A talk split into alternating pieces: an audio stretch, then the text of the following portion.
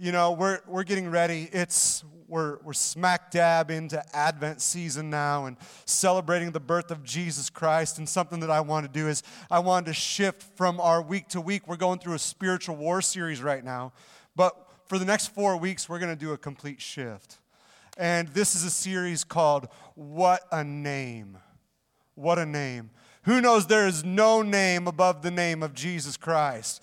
And that is why I worship. That is why I'm here. That is why I can be connected to God. Without Jesus Christ, we don't have a whole lot. So, who is ready for Christmas?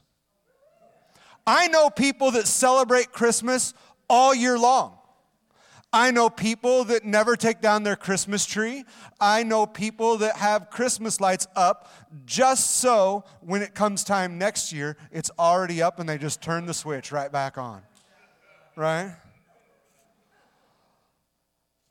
And every year, it seems in our culture, although Christmas seems to rise each and every year, like I was going in before, before Halloween and stores had their Christmas decor out, right? I think I saw it as early as September this year. As, as that seems to be rising, the name of Jesus Christ seems to be diminishing in our culture. And so, we as a church, I mean, obviously, it goes without saying that we need to be bold about the name of Christ. But what better opportunity than to proclaim that on this holiday, this Christmas season, it belongs to Him? And this is who He is, and this is what His name is. So, I encourage you to turn with me into the book of Isaiah, chapter 9. And this whole series is going to take us through uh, just chapter 9, verses 6 through 7. For those who don't know, the book of Isaiah is a prophetic book. Many parts of Isaiah gives prophecy in regards to the Messiah, and in prophesying about the coming of the Messiah, he references the names he will be called. And so we're going to focus on these names and the important meaning that comes with each one of these names, what it carries behind that name. And so today's message is called Wonderful Counselor. Everyone say it with me. Wonderful Counselor. You know what? You can do that much better. One, two, three. Wonderful Counselor. You guys are picking up what I'm putting down today. Let's read Isaiah chapter 9, verses 6 through 7. It says, For a child is born to us.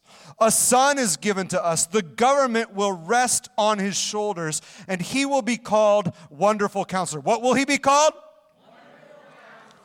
He'll be called Mighty God. He'll be called Everlasting Father. He'll be called Prince of Peace. His government and its peace will never end. Who can say amen to that? He will rule with fairness and justice from the throne of his ancestor David for all eternity. The passionate commitment of the Lord of heaven's armies will make this happen. Wow, that's powerful. Let's pray. Heavenly Father, Lord, I thank you for your word. I thank you for the truth that it brings, the promise and hope that it brings, God, because it doesn't just speak to the Messiah coming to this earth, but it speaks of an eternity spent with him. So, God, there is still things in this scripture that need to be fulfilled, and we look to it with a longing and a hope. God, I pray that, Lord, your truth will resonate, re- resonate inside the hearts of minds and believers today. In Jesus' name, amen. Now, as I think about that term, wonderful counselor, do you know there is a difference between receiving wise counsel and a difference between going to just a counselor? Do you know that?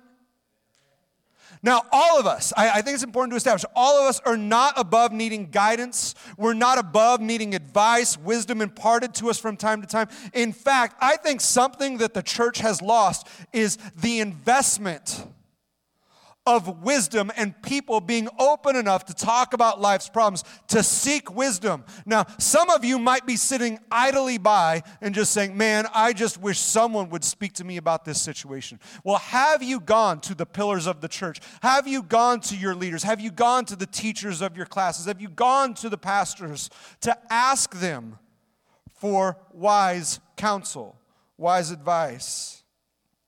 I believe often it's taken for granted.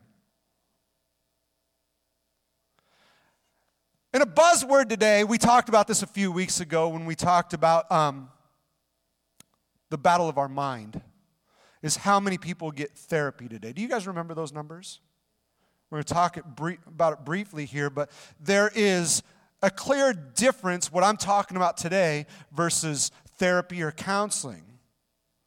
The difference is a biblical approach compared to a worldly approach. And as we were talking in our, our, our, spiritual war series, I mentioned there were those drastic numbers of those who received therapy is greater today than it ever was before. In fact, the, just a couple of the numbers that I wanted to break down and remind you of. Tw- there are 29 therapists for every 100,000 people in the United States. But if you go to a country like Argentina, there is 206 therapists for every 100,000 people. Think about that. Now, if, if you were truly to get into understanding what a therapist does, most therapists, they simply practice the art of listening to allow people to get things off their chest. And in some cases, I know people that this can be quite beneficial for. And then sometimes they can walk away with some practical tools to get through difficult times. But, church, I want to remind you there is a danger in receiving just worldly perspective and worldly wisdom. Is everyone with me? Okay. However, if you take a counselor with a biblical approach, it's going to direct you to God's intended purpose for your life and who the Word of God says you are. So it becomes vital for us that we desire honoring God with our lives and making sure our life lines up with God's word. And that is why we need that counsel. Whether you're dealing with the burden of sin or there's temptation, if you go to lay on the couch of a therapist and they're not a Christian, and you might be in agony over the things you've done or the things going on in your life, they might not see what the big deal is. They might not understand. Take sin, for example. If the Lord's convicting your heart about something, how are they supposed to resonate with that if they're not following biblical truth? Where if you went to a Christian counselor, they are going to be able to empathize with you properly, point you to a biblical approach, and encourage you, encourage you in the direction that you should go. Now, as I was reading, because therapy is the big buzzword in our culture today, and that's what people seek, a counselor and therapist are different occupations. A counselor should offer short term care versus a therapist offers long term care, but what has happened is in our culture, those lines have become blurred over the last decade. And that is why I do say we all need counseled from time to time. Amen? Are you guys still on the same page with me? Because I know the moment I said we all need counseled from time to time, some of you are like, well, I don't. Pastor, I have it all together. Got everything figured out. Me and the wife, we got no problems. None. It's complete harmony and bliss all the time. Work, nothing ever goes wrong. The car's always running perfectly. There's always enough money to do anything I ever want. Life is beautiful. Who, who's uttered those words regularly, right? And so, so you sit there and think about life struggles and everything we deal with. And that is why I say we all need counsel from the t- time to time. And we should seek wisdom to get us through life's challenges. And so, something that you have to decide is whether or not you are going to be open to wisdom from others. And I, I need to emphasize this again. All of us here are not above needing guidance, advice, and wisdom imparted to us from time to time. And I think something that the church has truly lost is the investment of the older generation and the wisdom they can provide into the younger generation. I think what has happened is there's become factions, there have become churches that they might focus on solely ministering to an older generation. There are churches that say we are solely focused on ministering to a younger generation. Or maybe those are the unspoken things. It is done by the church's behaviors, but they're not talking about how these two, these two major age gaps should be intermingling. They should be of value to one another. Can I get an amen there?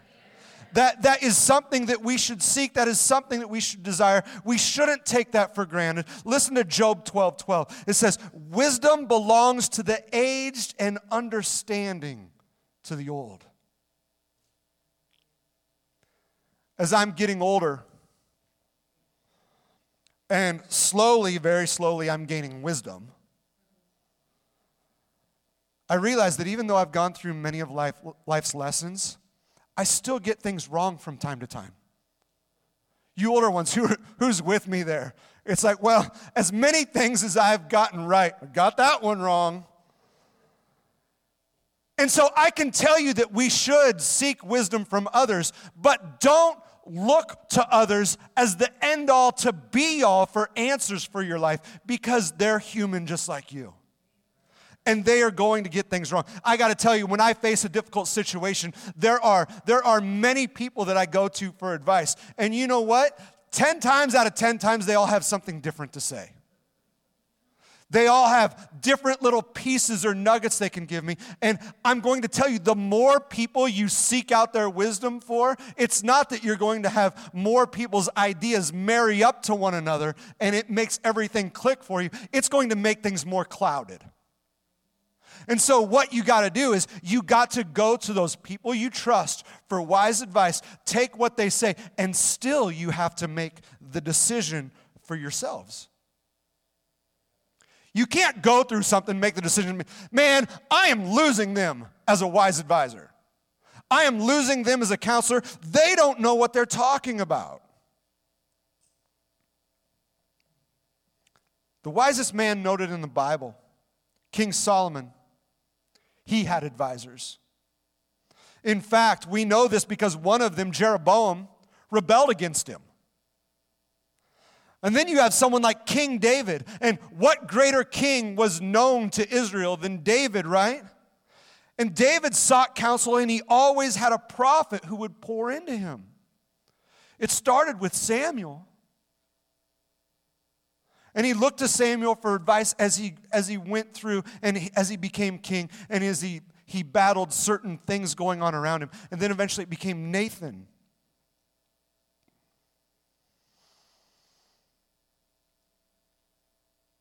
And imagine the position Nathan was put in when God used him to, to confront the king of Israel over major sin in his life. But David chose to yield to the wisdom and advice and the prophetic word that rested on Nathan. He needed that godly counselor. You, church, are you hearing me? Listen to Proverbs 15 22. It says, Without counsel, listen to this, without counsel, plans go awry, but in the multitude of counselors, they are established. I accidentally put the wrong version up there. So she's going to black out that screen you're going to just listen. I want you to listen. Without counsel, plans go awry. But in the multitude of counselors, they are established. Church, that is godly. There's wisdom behind it. So I encourage you today embrace advice, gravitate to those with experience. But mostly, it is important for you, no matter what you go through, to not lose sight that no one can counsel like Jesus Christ. There is no one that can counsel like him. And some of you might say, Pastor, okay, so I picture Jesus way up here, have a hard time relating to the Son of God. What makes him a wonderful counselor? And I want to talk about three ways that, three things, I should say, that make Jesus a wonderful counselor. And the first thing is very important. I think you need to write this down, and it's simple in form, but I'm telling you, it's hard to reason within your mind, is that He understands your struggles. Hebrews chapter 4, verse 15, it says, This high priest of ours understands our weaknesses, for he faced all of the same testings we do, yet he did not sin. So every test he went through, how many times have you gone through a test and you say, if I just would have known or if I just would have warned myself, then maybe I wouldn't have fallen into that trap? Guess what? Jesus had that same test and he made it through. What a better counselor than someone who faced the same test and was able to overcome it. Amen? So, Jesus, He understands your struggle. How many times have you gone through something awful and someone says, I understand what you're going through? And you walk away going, No, they don't. You say, they don't have a clue what I have gone through. And we sit there and we're like, Well, it seems empty coming from them because they haven't been through it. I want to emphasize, and I believe it to be true, and I can give you the reasons why. Jesus does know exactly what you are going through because he knows your heart and he knows your mind. If you've been betrayed, so is he. Have you been wrongly accused? Jesus was. From gossip that we experience to physical pain to loneliness, experiencing loss, whether you've reached what you feel is your bottom point, Jesus understands. So, you and I, we cannot discount the investment that God has chosen to make in your life by sending Jesus Christ for you. Some of you are thinking, hold on, Pastor, he, he was fully God, but he experienced human suffering, also being fully man. Listen to John 1:14. It says, So the word became human and made his home among us. He was full of unfailing love and faithfulness, and we have seen his glory, the glory of the Father's one and only Son. So it is important for you and I to not picture Jesus Christ as someone who is so far off that he can barely be attained, he can't be touched. He ultimately experienced the pain of sin by taking your sin on the cross. So he even understands the suffering that comes from sin because of what he did on the cross. He understands the human condition. And because of that, number two, he cares for you. 1 Peter 5 7 says, Give all your worries and cares to God, for he cares about you. Now, I want to be real with you for a second because I know, I know Christians regularly struggle going to God every time they have a problem in their life. You might turn to someone else first. So think about the counselor for just a minute. Could you keep going to the same counselor if you stopped paying your bill?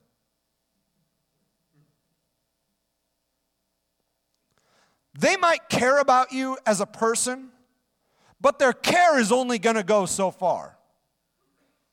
You guys picking up what I'm putting down? Okay. Jesus, though, he cares about your emotional well being. He cares about your spiritual growth. He cares about the pain you suffer. Because if Jesus Christ has, if they know the numbers, if Him, God, the Holy Spirit, if collectively they know the numbers of the hairs on your head because they care about you so much, they have poured out to you, they were a part of that conception of you. You hear me? Then doesn't he care enough to walk through each and every trial with you? It's important to remember he doesn't look at what you have to consider your value. He looks at you as a person and he sees your value and worth. Matthew 6 26. Jesus says, Look at the birds. They don't plant or harvest or store food in barns, for your heavenly Father feeds them. And aren't you far more valuable to Him than they are? Think about the meticulous care God puts into His creation, right? And we see so many forms of trust of God, but there are so many things in our life that we cannot yield to Him because of fear, because of doubt, because of worry. I want you, there's a phrase you've heard, perhaps. God helps those who help themselves. Have you heard that phrase? It should be. Listen to this God helps those who can't help themselves.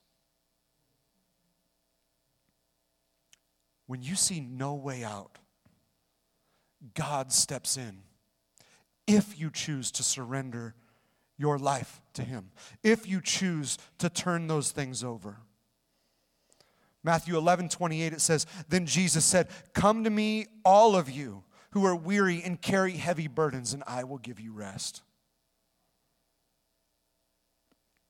You know, I've argued with many people over a verse found in 1 Corinthians. There's a phrase. This was, this was the, the, the, there's a phrase that's derived out of 1 Corinthians, and forgive me, I can't tell you the reference right now. But God will not give you more than you can handle in regards to your sin, your temptation, right? But God puts you through tests and trials all the time where you can't handle it without Him, okay?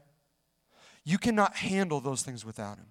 And so you are going through life, no, no matter if you are the most educated person in the world, no matter if you have the most money in the world, no matter if you were, pardon a phrase on the east side, if you were fed with a silver spoon, no matter what you have gone through, what you are going to find is that we all have encountered things where we cannot stand on our own. We need God.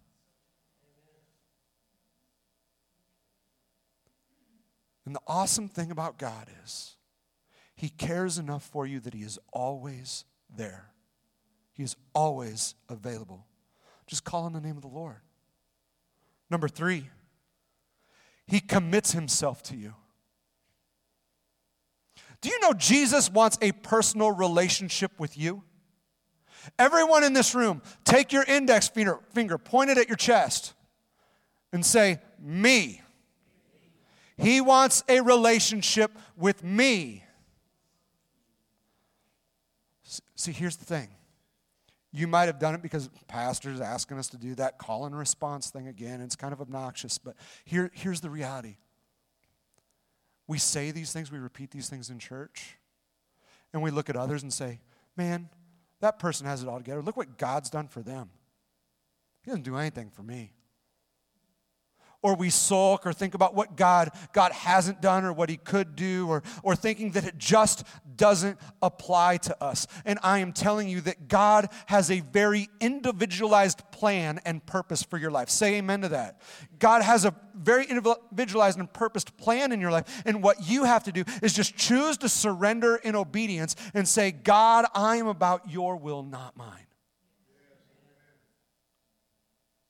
John 10 27, it says, My sheep listen to my voice. I know them and they follow me. At the time, this doesn't make too much sense nowadays, but at the time, it was a very familiar phrase because sheep would only respond to the shepherd's voice. If someone else came along, the sheep would not respond to their voice, but that old familiar voice they would respond to.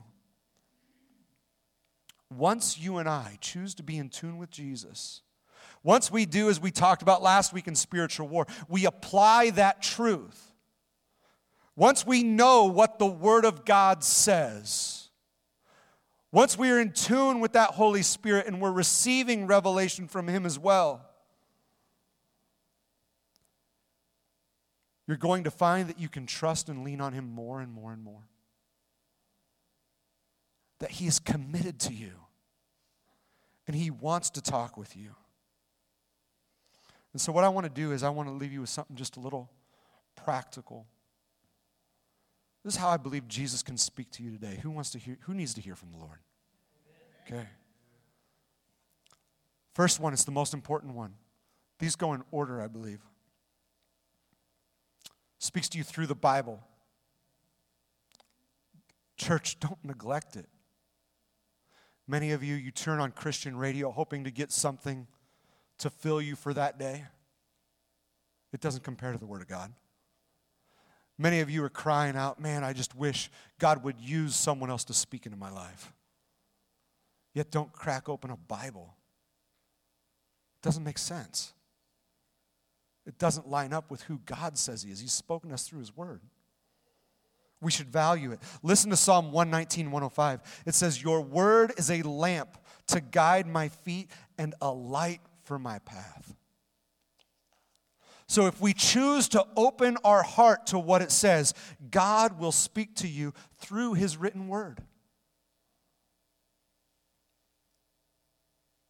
Number two, the other way Jesus can speak to you today is by his Holy Spirit. John 16, 13 says, When the Spirit of truth comes, he will guide you in all truth. I need guidance. I need it daily. I need to yield to him. If, if, if the Holy Spirit says, No, Aaron, go left, I got to go left. I can't go right. We need to yield to what the Spirit of God wants to speak into our lives. He has given us the Holy Spirit to convict us, to nudge us, to prompt us to pray for others. He reveals truth to us through God's Word. Are you hearing me? That's why God's Word comes first.